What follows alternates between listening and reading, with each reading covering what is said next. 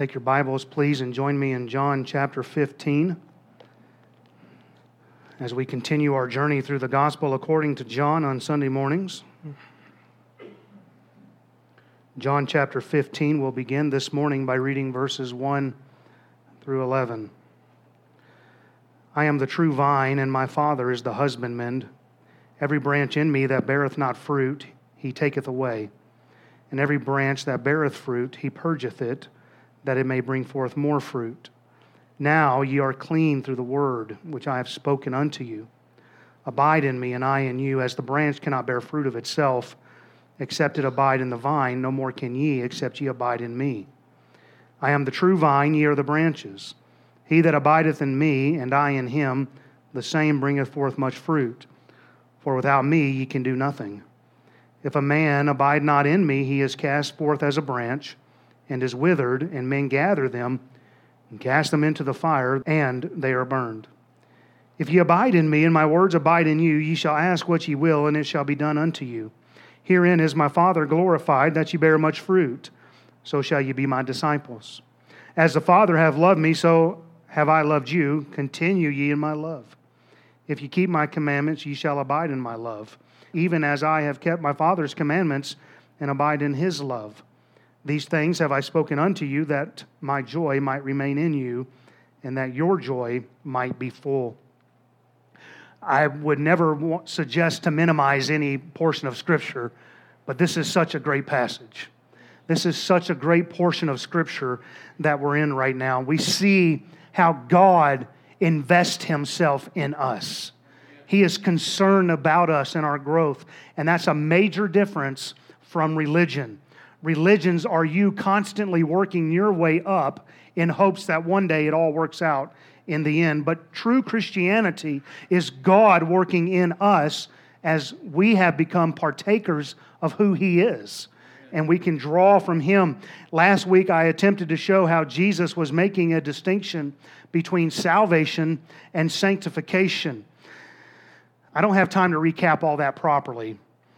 If you missed it, just listen to it again. But it's such a critical point to understand but in short, I would just remind you that there are branches which claim to be in Christ, but they are really none of His. They profess to know God, but God doesn't know them. For those who are struggling with the teaching of eternal security, let me give you another thought I did not mention last week because I really didn't want to get ahead of our text. Notice that Jesus said in verse 2 Every branch in me that beareth not fruit, he taketh away. The question obviously is are these saved people who have lost their salvation because they weren't producing fruit? Well, notice in verse 6, and we're going to look at that verse closer later on today, but if you notice in verse 6 that these branches are those that are gathered and they're cast into the fire. Um, that's language of God's wrath. Are you with me? Being cast into the fire.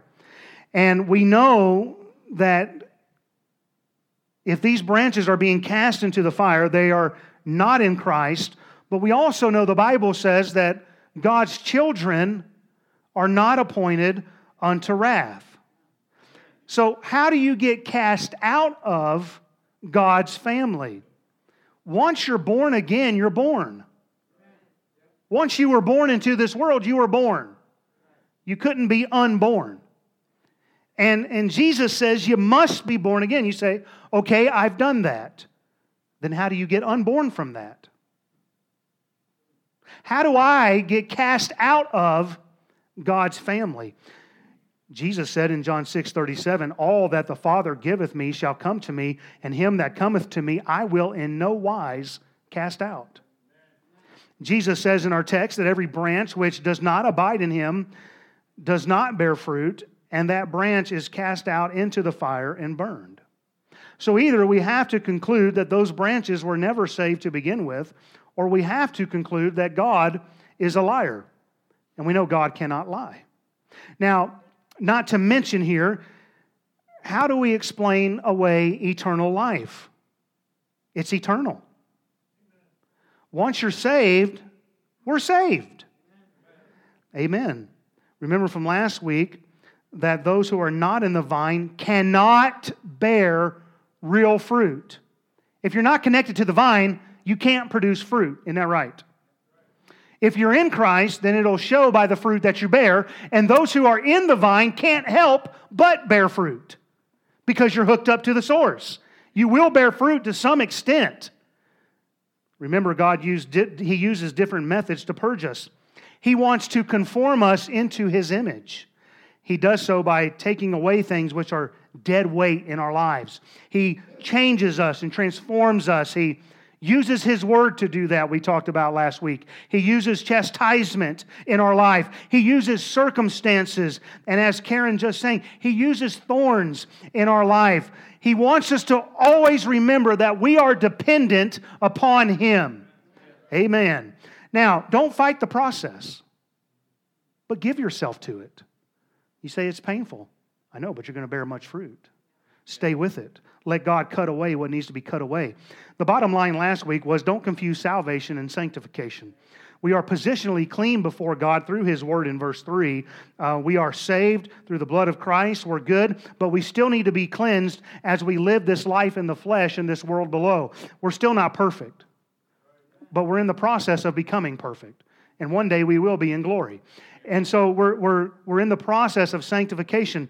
What I was trying to teach last week is really what the message was in John chapter 13 when Jesus was washing the disciples' feet. And remember, he goes to Peter, he's going to wash his feet, and Peter said to him, Lord, dost thou wash my feet? Thou shalt never wash my feet. Jesus replied to that, If I wash thee not, thou hast no part in me. Well, then Peter says, Well, in that case, just wash all of me. And, and Jesus said, He that is washed needeth not save to wash his feet, but is clean every whit, and you are clean. In other words, what Jesus was saying to Peter is, You're clean through salvation. I don't need to clean you all over again.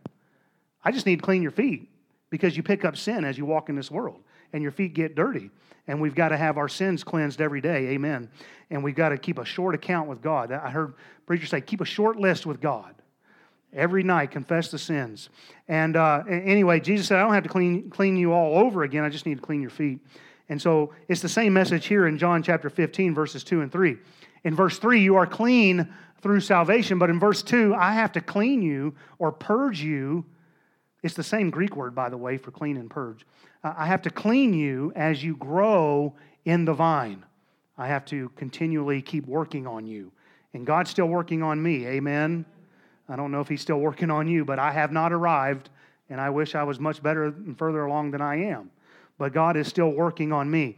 Let's get to today's message, please. Look at verses 4 through 6. Abide in me, and I in you, as the branch cannot bear fruit of itself, except it abide in the vine. No more can ye, except ye abide in me. I am the vine, ye are the branches. He that abideth in me, and I in him, the same bringeth forth much fruit, for without me ye can do nothing. If a man abide not in me, he is cast forth as a branch and is withered, and men gather them and cast them into the fire, and they are burned. Now, a vine does not need branches to live, but branches need the vine. Amen. Have you ever seen grapevines for sale at the store? Many times it's just this stump. It doesn't even have branches on it yet. And I'm looking at this thing going, eh, You want me to buy that? It looks like this microphone and there's got no branch, but it will. It's going to grow, it's going to get branches. The vine is alive without the branches. Christ is alive without us, but we're not alive without Him. We have to be grafted into Christ in order for us to receive the life from Christ. We're the ones who need the life. Being a Christian is being a branch in a vine which is cared for by the Father. He's called the husbandman. It's finding life in Christ. We often answer the question, What is a Christian? with the answer, It's one who has placed their faith and trust in Christ. And by the way, that's true. But it's not faith in a historical message. It's not faith in a man who was here. It's more than that. Uh, it's faith in, in the living God it's, we don't just believe in a historical person named Jesus. He dwells within the believer, and we know that He's real. And, and so uh, it's more than just that. We're alive, He's alive. We're bearing fruit. We're showing that we're, we're part of Christ. And see, you can find somebody who believes in any historical figure, but they may not look like it. But somebody who says, I believe in Christ and believes beyond just somebody who lived, man, they're going to start looking like it. They're going to start bearing fruit. They're going to start being conformed. They're going to start being purged. They're going to start looking like a Christian. Now, I'm not talking about you got to wear a suit. Y'all know by now, I hate wearing a suit.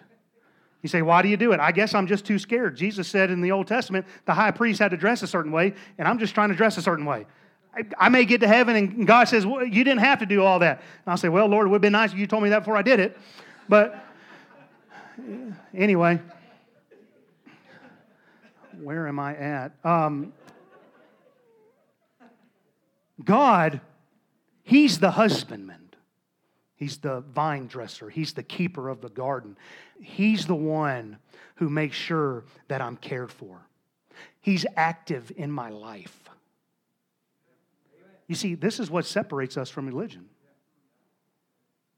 He's active in my life. Christ is the true vine. He's the one who gives me life. We are branches in Him.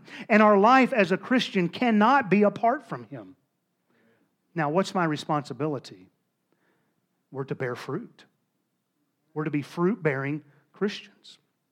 I mentioned last week some fruits. What are some fruits of the Bible? I mentioned these. Like The Bible speaks of the fruit of righteousness, the fruit of the Spirit, the fruit of our lips, giving thanks and praise to God. Remember, John the Baptist baptizing at the River Jordan said, Bring forth fruits, therefore, meet for repentance. There's fruits of repentance, there's fruits of holiness that are mentioned. And upon inspection of your life, listen to me now, is there any fruit? As God inspects your life, is there any fruit? Jesus said a tree is known by its fruit. Galatians 5 22 through 24 say, But the fruit of the Spirit is love, joy, peace, long suffering, gentleness, goodness, faith, meekness, temperance. Against such there is no law. And they that are Christ have crucified the flesh with the affections and lust. And I would also suggest that bearing fruit is us seeing people come to Christ for salvation. Bearing fruit. Because inside of that fruit, there's seeds, right? We produce seed. And there ought to be other plants growing up that are like us. We ought to be seeing people come to know Christ as their Savior.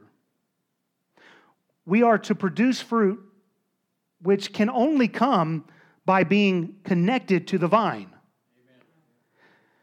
When's the last time you told someone about their need for Christ? When's the last time? When's the last time you talked to a coworker and you told them about their need for salvation? Uh, maybe a family member. When's the last time? Are you bearing fruit this morning? Listen to this verse. Proverbs 11:30 says, "The fruit of the righteous is a tree of life, and he that winneth souls is wise." Do you exhibit these kinds of fruits? Has there been repentance in your life? Is there righteousness? Is there giving thanks and praise to God? Is there holiness? Do you have the fruits of the Spirit? Are there souls for Christ?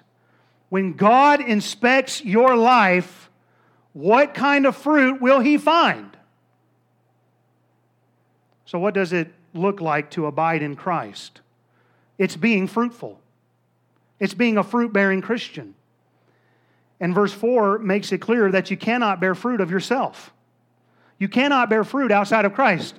He's going to say, For without me, ye can do nothing. And so we cannot do this apart from the Lord Jesus Christ. And the fact that we bear fruit, we have to be in the vine, be in Christ, is reemphasized in verse 5. I am the vine, ye are the branches. He that abideth in me, and I in him, the same bringeth forth much fruit. For without me, ye can do nothing. So we see that God not only wants us to bear fruit, but he wants us to bear much fruit. Amen. He wants us to go beyond just this nominal Christianity. But he wants us to go on to be fruit bearing Christians where we're, we're exhibiting the things of Christ, but we're also leading a lost world to Jesus. We can't save anybody, but we can point them there. Are you doing that? We can't bring about change in our own life on our own. God has to bring about the change in our life as we are in Christ. The fruits that we've talked about, they cannot come through our own power because we're all sinners. The Bible says man at his best state is altogether vanity, it's emptiness.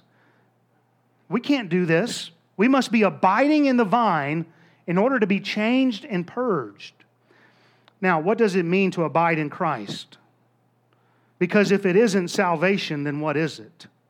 Well, it means to continue. Now, don't overthink this text. Don't overcomplicate it because you're going to get to verse 6 and you're going to think, wait a minute, I thought you said you can't lose your salvation. But notice carefully the wording in verse 6. If a man abide not in me, then you have to notice how our Lord uses the word ye in the verses surrounding this verse. In verse 4, Ye abide in me. Verse 5, ye are the branches. Verse 7, ye abide in me. But in verse 6, he says, If a man abide not in me. Do you notice the shift? He doesn't say, If ye abide not in me. There's a clear distinction here. Jesus shifts from addressing ye, or the remaining 11 disciples, but he is now speaking about those who profess to be in him. And, and they, there may be a reference even here to Judas Iscariot in verse 6. Somebody who he looked like a branch, he pretended to be one of them, but he's on his way right now to go portray Christ. So you see, the idea, get this now, the idea of a fruitless Christian is an oxymoron. Christians bear fruit to be made alive in Christ, to be in the vine, and then to produce nothing but deadness cannot happen. He's illustrating that for one to make the claim that they are in the vine but not producing fruit, it's impossible. I thought about a Christmas tree, which I absolutely hate. Amen why we put a tree in our house that, anyway, whatever. You go to the tree lot, you pick out a tree, it looks alive, it looks green. It is green. You can see that, that it looks alive. And as you look at the tree and you kind of tilt it this way, you notice it's been severed from the roots. It's not part of the system that keeps it alive any longer. It gives you the appearance that it's alive because it's green. But the appearance of that life will fade in time. It'll start to dry out. Needles will start to fall out more and more easily as it's barely touched, as it's barely shaken up, and it'll eventually turn brown. Why? Because its life has been connected from the root system. It's no longer a part of the source of its life.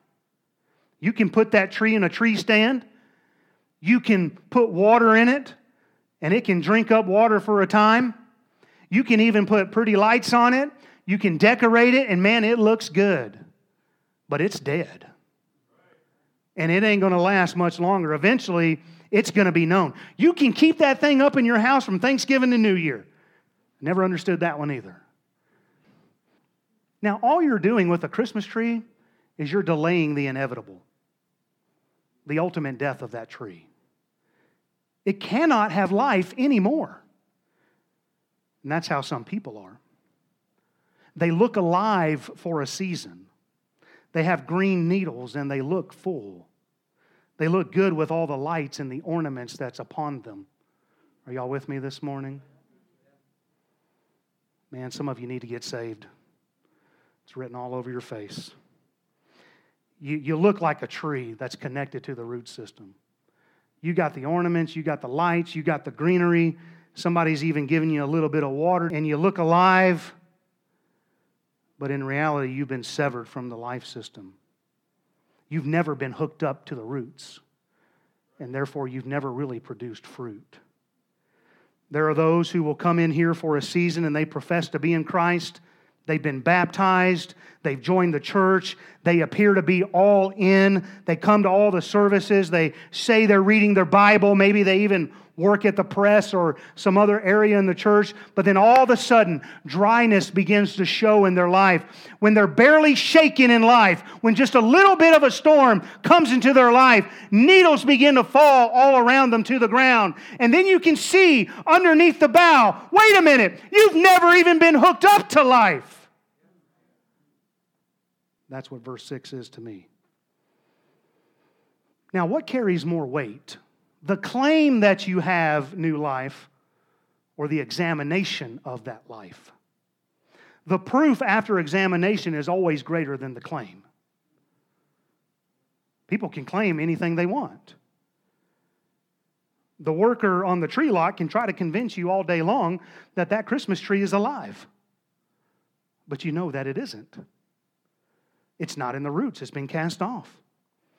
And so faith without works is dead. You can say you're in all you want, but where's the fruit? So, back to the emphasis here in this text. If abide in me means to continue, then what must we continue in in order to bear fruit? Now, I want to try to be a help, of, a help to you today, so I just want to give you a few things. Bearing fruit in Christ doesn't mean you have to have some mystical experience.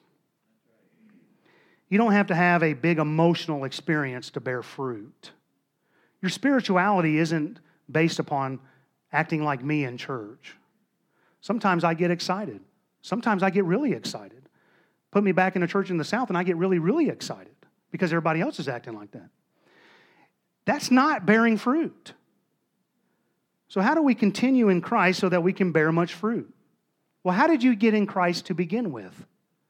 You did so by being born again by the Spirit of God. It wasn't anything you could do, but it was all a work by Him. You just came to Him in faith and accepted the free gift of salvation.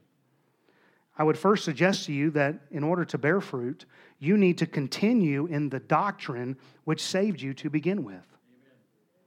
Don't add to it, don't take away from it. Listen, this morning, you cannot improve upon Christ. But people want you to believe that you can, that you can add works to it, that you can add this and add that. But don't add to it. You can't improve upon Christ. You can't improve his crucifixion. You can't improve his blood. You can't improve his resurrection. And you can't improve his ascension. But your fruit bearing will be hindered if you get caught up in false doctrine. We see this in the epistle to the Galatians some Judaizers showed up and they began to convince those in Galatia that, hey, in order for you to really be saved, you need to be circumcised. And it caused confusion and it stifled growth. 1 John 2 24 says, Let that therefore abide in you which ye have heard from the beginning. If that which ye have heard from the beginning shall remain in you, ye also shall continue in the Son and in the Father. Now, the word abide, remain, and continue are all the same Greek word. Continue in the word which you heard from the beginning. That which you heard when you were saved to begin with, don't let that go. Don't let somebody in and try to convince you otherwise. You hang on to that. Not only do we need to continue in doctrine, but we need to continue in obedience. It's a continual act of abiding in obedience to God. It's listen now, get this please. It's an attitude of giving over my life to the Lord. It's me saying, I will do the revealed will of God for my life. That God has shown me what is right and wrong, and I will obey that, that I might abide in Him. It's giving up your life so that you can obey God as the living sacrifice. It's, it's giving up your will to seek His will. It's giving up your glory that you might live for His glory. It's you giving up your life. This is what it means to abide in Christ. Because if you're going to get hooked up to the vine, you can't help but to produce what it was you got hooked up with. That's what it means to abide. A continual way of life, maintaining union and communion with Christ, just like a branch in the vine. Not only is there abiding in doctrine and obedience, but in verse 7, we are to abide in his word. If ye abide in me and my words abide in you, ye shall ask what ye will, and it shall be done unto you. It's an educational thing we're talking about here, where his word abides in us. In us, we're to continue in the word of God. John 8 31 says, Then said Jesus to those Jews which believed on him, him, If ye continue in my word, then are ye my disciples indeed. I'd ask you this morning are you learning the Bible? Are you learning God's word? There's an old saying that God's word will keep you from sin, or sin will keep you from God's word. If you're not continuing to learn from Him, then you'll be at the place where you just start going through the motions of Christianity. You show up because that's what you do. And in some cases, you even check the box and read it, but it ain't getting in you. And so, abiding is continuing to grow in your knowledge of the book, in your knowledge of God. That's what the Apostle Paul wanted. That I may know him and the power of his resurrection. And here's the deal you can't continue in what you don't know. That's free, amen? You have to study. You have to always be growing. It's a lifelong process of abiding in the vine. And it's interesting to me because some people will say this Yeah, I read the Bible once. And it's like it said, like, that was enough. I read it once. Oh, well, I guess you got it all figured out then. But it's a living book. And each time you come to the Word of God, it's alive, it can speak to you. And the same verse may speak to you differently than it did before. 2 Timothy 2.15 says, Study to show thyself approved unto God, a workman that needeth not to be ashamed, rightly dividing the word of truth. We also see in verse 9 that we are to continue in the love of Christ. The Bible says, As the Father have loved me, so have I loved you. Continue ye in my love. This is what shows us to be his disciples. This is what proves that we are in Christ when we have love for the brethren. How's your love for Christ and the family of God this morning? In verse 10, we see that our love is manifested for Christ in how we keep his commandments. It says there, If ye keep my commandments, ye shall abide in my love, even if I have kept my Father's commandments and abide in his love. Are you obeying the commands of God found in his word? This is how you know whether or not you're abiding in Christ. This is how you continue to grow. But if there's obstinacy to his commands, growth will be hindered. If deceit has somehow entered in and you deceive yourself about God's commands, then your growth will be hindered. You'll be stifled, meaning that you can look at a command in the Bible and say, well, that doesn't really apply to me. You say, well, I would never do that. Oh, yeah. Oh, yeah. How many young people have said, I know fornication is wrong, but that doesn't really apply to me? Come on now. You see what I'm saying? We can be guilty of it. We're not keeping his commandments when we try to say, I can live this way and it's okay before God. That's what's happening today. Ken and I were talking about the progressive movement. It's, that's what's happening.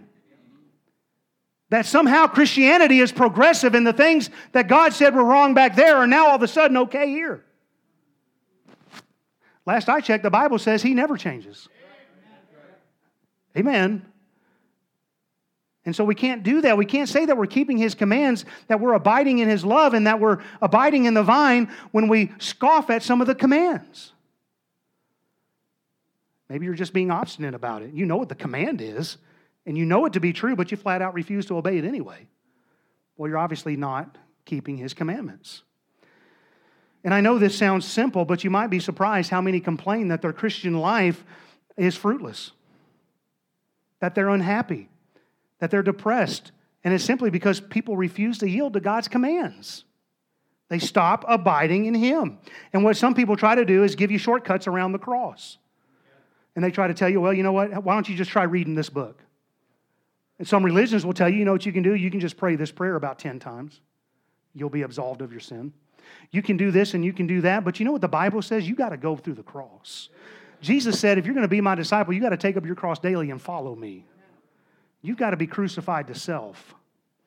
Don't take the shortcut, there is none. So we are to continue in doctrine, obedience, His word, the love of Christ, and His commandments. And I'm sure there's much more we could add to this. But If you will abide in him, then we see in verse 11 that we can experience joy. Hallelujah. Those who are joyous in Christ are those who are abiding in Christ. But those who refuse to abide are those who don't grow and they never go on to bear fruit, much less much fruit. Listen to what Charles Spurgeon wrote Communion with Christ is a certain cure for every ill. We could stop right there. He went on to write Live near to Jesus, Christian. And it is matter of secondary importance whether thou livest on the mountain of honor or in the valley of humiliation. Living near to Jesus, thou art covered with the wings of God, and underneath thee are the everlasting arms. Let nothing keep thee from the hallowed intercourse, which is the choice privilege of a soul wedded to the well beloved. Be not content with an interview now and then, but seek always to retain his company, for only in his presence hast thou either comfort or safety. Jesus should not be unto us a friend who calls upon who we call upon every now and then, but one with whom we walk evermore, abiding in Christ. I love teens, you'll remember the message that Johnny Daniels gave up at Custer at the Winter Youth Rally. I love that message. he talked about how you get away from God. And, and that's, that's what this passage is saying. We have to just stay with the Lord Jesus Christ. Are you abiding in Christ today? When God inspects your life, does he find fruit? Maybe you've never been grafted into the vine. Then you need to be born again this morning. You need to become a partaker of who he is. Once we're in, we have an obligation, and that is not to move away and to allow the Lord to do the rest. We have to let him purge, prune, clean, get rid of what is hindering our growth and our fruit bearing. And, and let me tell you, this is not a checklist Christianity. We are not a philosophy of beliefs. We are not a set of rules.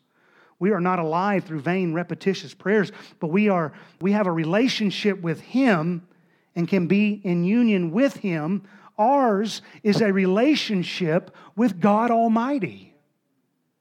Maybe you're saved, but you're not growing like you know you need to. You're not producing fruit like you should. Maybe you're not sensing much life anymore. You ever had an arm fall asleep on you? You, you sleep kind of in the wrong way or something, and you wake up and there's this just dead weight hanging there. It's like a dead branch, it's just serving no purpose. What do you have to do to that thing? You start kind of shaking it, get the blood flow, right? You got to shake it up. And see, some Christians, they just kind of get dead. And you know what they need? They just kind of need to shake that thing up. And God wants to shake you up so that the sap can start making its way back through the branch. Get the blood flowing again. And we need to get shook up in our Christian life. We must stay in a place where we are aware of our great need of abiding in Him. Some people think I'm abiding in Christ because I came to church this morning. I'm glad you're here. But that's not abiding in Christ. That's part of it. But that's not all of it. Amen? I'd like to leave you with this quote from F.B. Meyer. This is so good to me. He said this The branch which bears the most fruit bows lowest to the ground. Yeah, yeah let that sink in. The branch that bears the most fruit bows lowest to the ground. Maybe you just need to come and bow before God once again. Don't get complacent in your Christian life. Let Him work in you and then go on to bear much fruit for His glory. Let's pray.